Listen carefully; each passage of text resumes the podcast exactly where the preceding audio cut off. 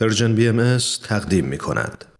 عزیزان با محبت و با معرفت، دوستان همراهی که هیچ وقت منو در اجرای این برنامه، یعنی نامه‌های بدون تمبر بدون تاریخ، تنها نگذاشتین و نخواهید گذاشت. سلام به حضور یکایک شما. با یک نامه دیگه از این مجموعه با شما هستم و این نامه هم خطاب به یونس خان عزیز و سعادتمند نوشته شده. با این امید و آرزوی همیشگی که خودش هم از عوالم روح ما رو همراهی کنه، خوندن نامه امروز رو آغاز میکنم. تو این میونه راه عمر یک نگاهی پشت سرت بنداز بهمن. پشت سر حرفای دلتو توی این نامه ها به اونها پر از یاد و خاطره، از رنج ها و شادی ها، از یابی ها، از آثارشون. خیلی از اون آدم ها دیگه تو این دنیا زندگی نمی کنن، ولی تأثیری که روی تو یا بشینی براشون نامه میشه. اما در عالم خیال تو میتونی اونها رو براشون بفرستی. نامه هایی بدون تمبر بدون تاریخ.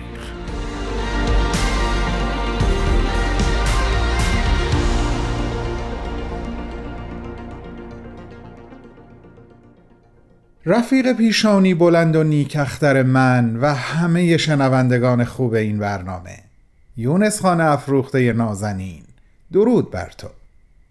امیدوارم کماکان قلب ما رو از شادی لایزالی که در معانست با حضرت عبدالبها در ملکوت داری سهمی ببخشایی و شفاعت ما رو از یاد نبری. ازت دعوت، یا بهتر بگم خواهش میکنم با ما همراه باشی برای اجرای برنامه امروز. یونس خان، حتما خودت و تعداد زیادی از مخاطبین این برنامه به خاطر دارین که من صحبت درباره تو و مرور خاطرات درخشانت رو در برنامه روزهای شنبه که به عنوان مجری در خدمت شنوندگانمون هستم آغاز کردم.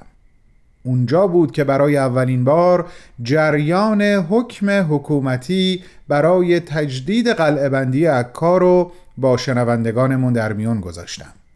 اینکه حضرت عبدالبها مجدداً پشت دروازه های شهر عکا محبوس شدند و به دستور حکومت اجازه خروج از شهر رو نداشتند. البته نکته بسیار جالب اینجا بود، کسانی که مأمور اجرای این حکم بودن به قدری در طول سالها به حضرت عبدالبها انس گرفته بودن و ایشون رو دوست می داشتن که اصلا دلشون نمی اومد به ایشون سخت بگیرن. و یک جایی از خاطراتت خوندم گاهی حتی ازشون خواهش میکردن برای اینکه به قول معروف نفسی تازه کنن از شهر بیرون برن و گردشی بکنن، ولی ایشون قبول نمی کردن. حالا چرا این مطلب رو یادآوری کردم؟ به این خاطر که در ادامه مرور خاطراتت به اینجا رسیدم که بعد از گذشت 1 سال از این حکم شرایط کماکان به قوت خودش باقی بود و عرصه مخصوصاً به بهایان غربی که دلشون برای حضرت عبدالبها خیلی تنگ شده بود و نمیتونستن به دیدن ایشون بیان تنگ آمده بود. اونها نامه های فراوانی برای ایشون میفرستادن و تو همه اونا رو ترجمه میکردی.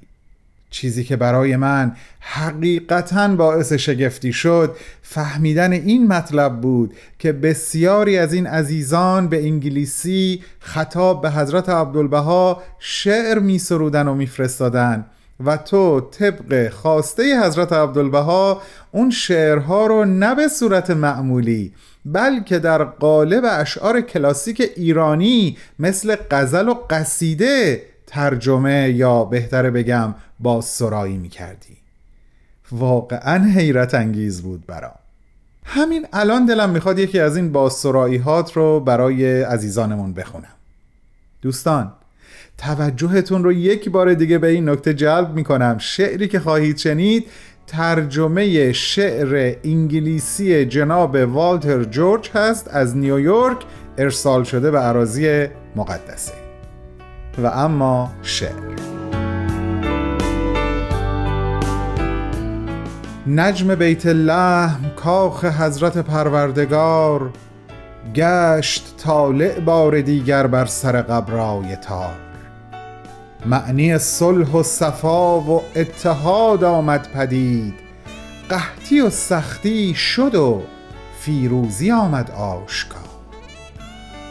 مرکز قطبی انوار نفوس مردمی از جبال ملک ایران کرد رحلت اختیار. آمد و بر عرش عکا مستقر گشت و هنوز مردم روی زمین در اضطرار و انتظار. جمله احزان جان گردد مبدل بر سرور، چون که گیرد زمر او نور محبت انتشار. گر بفرماید جهان را صلح گیر آرام باش، اضطراب قلب عالم گیرد آرام و قرار. لمعه نوری به وجدانم ده ای مولای من، تا نماید ظلمت نفسانی از جانم فرار. از عطا بر دیده ام دست کرامت برفشان، تا بصیرت آیدم بر چشم نابینای زار.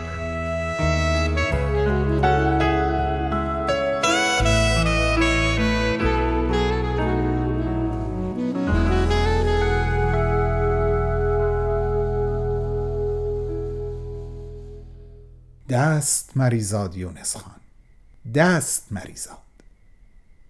یه تعداد معدودی از این دوستداران و عاشقان غربی در همون شرایط سخت و گاهی بحرانی این اجازه را از طرف حضرت عبدالبها به دست آوردند که با رعایت حکمت به اراضی مقدسه و به شهر عکا بیان، محبوبشون را از نزدیک ببینن و خیالشون از بابت صحت و سلامت ایشون راحت بشه. گیرم گاهی مدت اقامتشون بعد از یک سفر بسیار طولانی از آن سوی کره زمین فقط 1 یا 2 شب بود. آقایون با کلاه فینه عثمانی راحت تر می تونستن از دروازه شهر عبور بکنن و وارد بشن و این شرایط البته برای خانوم ها به مراتب راحت تر بود، چون اونها به سبک زنان مسیحی ساکن در شهر لباس می پوشیدن و در کنار اعضای خانواده حضرت عبدالبها یعنی همسر و دخترانشون تقریبا از خونه بیرون نمی اومدن، مگر برای زیارت آرامگاه حضرت بهاءالله موسوم به روزه مبارکه. لوا گتسینگر رو که به یقین همگی به خاطر داریم جزو همون زائرین خوشبختی بود که با رعایت این نکات تونست بیشتر از 1 دفعه و نسبتاً طولانی در شهر عکا و در معانست با حضرت عبدالبها بهترین ایام عمرش رو سپری بکنه. اما در نامه امروز یونس خان خیلی دلم میخواد یه خلاصه ای از اون چه درباره خانم و آقای وینتربرن در خاطراتت نوشتی رو با عزیزانم در میون بذارم. دوستان شوخی نیست، اونها بعد از اینکه چندین بار از حضرت عبدالبها تقاضا کردند تا برای دیدن ایشون از آمریکا به عکا بیان، بالاخره شرایط کمی مساعد و این اجازه صادر شد. اما وقتی به پاریس رسیدن شرایط دوباره تغییر کرد و حضرت عبدالبها برای حفظ امنیت خودشون ازشون خواستند تا فعلا در پاریس بمونن. چند ماه به این منوال سپری و بعد دوباره در پورت سعید همین وضعیت تکرار شد.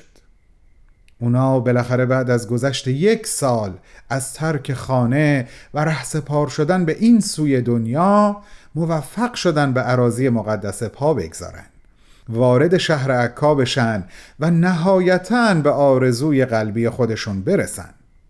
خانم برن در کنار بانوان خانواده حضرت عبدالبها در منزل ایشون سکونت کردند و جناب آقای برن در اتاقی کوچیک ساکن شدند. مدتها به دعا و نیایش سپری شد، اون هم درست در زمانی که مسافرخونه تقریباً از سکنه خالی بود و اینطور که یونس خان نوشتن جز 1 پیرمرد ایرانی زرتشتی تبار که به آیین بهایی مؤمن شده بود و پسرک 10 سالش کسی اونجا نبود. بعد از گذشت مدتی آقای برن از یونس خان سوال میکنن که آیا مقدور هست دست کم با یکی از برادران ایرانی خودشون ملاقات کنن؟ جالب اینجاست که همین درخواست از طرف اون پیرمرد ساکن مسافرخونه برای دیدن این زائر غربی هم از یونس خان شده بود و وقتی ایشون مسئله رو با حضرت عبدالبها در میون گذاشتن و این اجازه و این امکان از طرف ایشون مهیا شد، اونها همدیگر رو دیدن و آنچه که رخ داد به قلم یونس خان حقیقتاً شگفت‌انگیز و حیرت آوره. یونس خان می‌نویسن هر دو با تمام وجود همدیگر رو در آغوش گرفته بودن و با صدای بلند گریه می‌کردند. پیرمرد ایرانی با زبان فارسی و لهجه زرتشتی مدام جانم به قربانت میگفت و آقای برن به زبان انگلیسی جملات سرشار از عشق و احترام نثار پیرمرد میکرد. یونس خان ادامه میده این صحنه دقیقاً تحقق جمله حضرت عبدالبها در یکی از مناجات‌هاشون بود که شرق دست در آغوش غرب خواهد انداخت. به قدری قلوب به زبان روح عمیقاً با هم در گفتگوی صمیمانه و عاشقانه بودند که یونس خان نیازی نمیدید حرفی رو برای دیگری ترجمه بکنه. او فقط ایستاده بود و این صحنه ملکوتی تاریخی را نظاره میکرد. سرانجام بعد از دقایقی طولانی هر کدوم اشک را از گونه‌های آن دیگری پاک کردن و نشستن و وقتی یونس خان دلیل این اشک‌ها و این شوق و انجذاب را از آقای برن سوال کرد، ایشون جواب داد پارسی‌ها برادران گمشده مذکور در کتب آسمانی بودند، اکنون پیدا شدند. و بعد از گفتن این جمله مجدداً برخاست و برادر پارسی بازیافته خود را تنگ در آغوش فشرد. یونس خان عزیزم، برادر ارجمندم، مرور خاطرات تو از بهترین خاطرات زندگی من شده. چقدر خوشحالم که هنوز با صفحات آخر کتاب خاطراتت فاصله دارم. پس وعده من و دوستانم در پرژن بی امس با تو 7 روز دیگه به وقت زمین، همین جا و همین ساعت.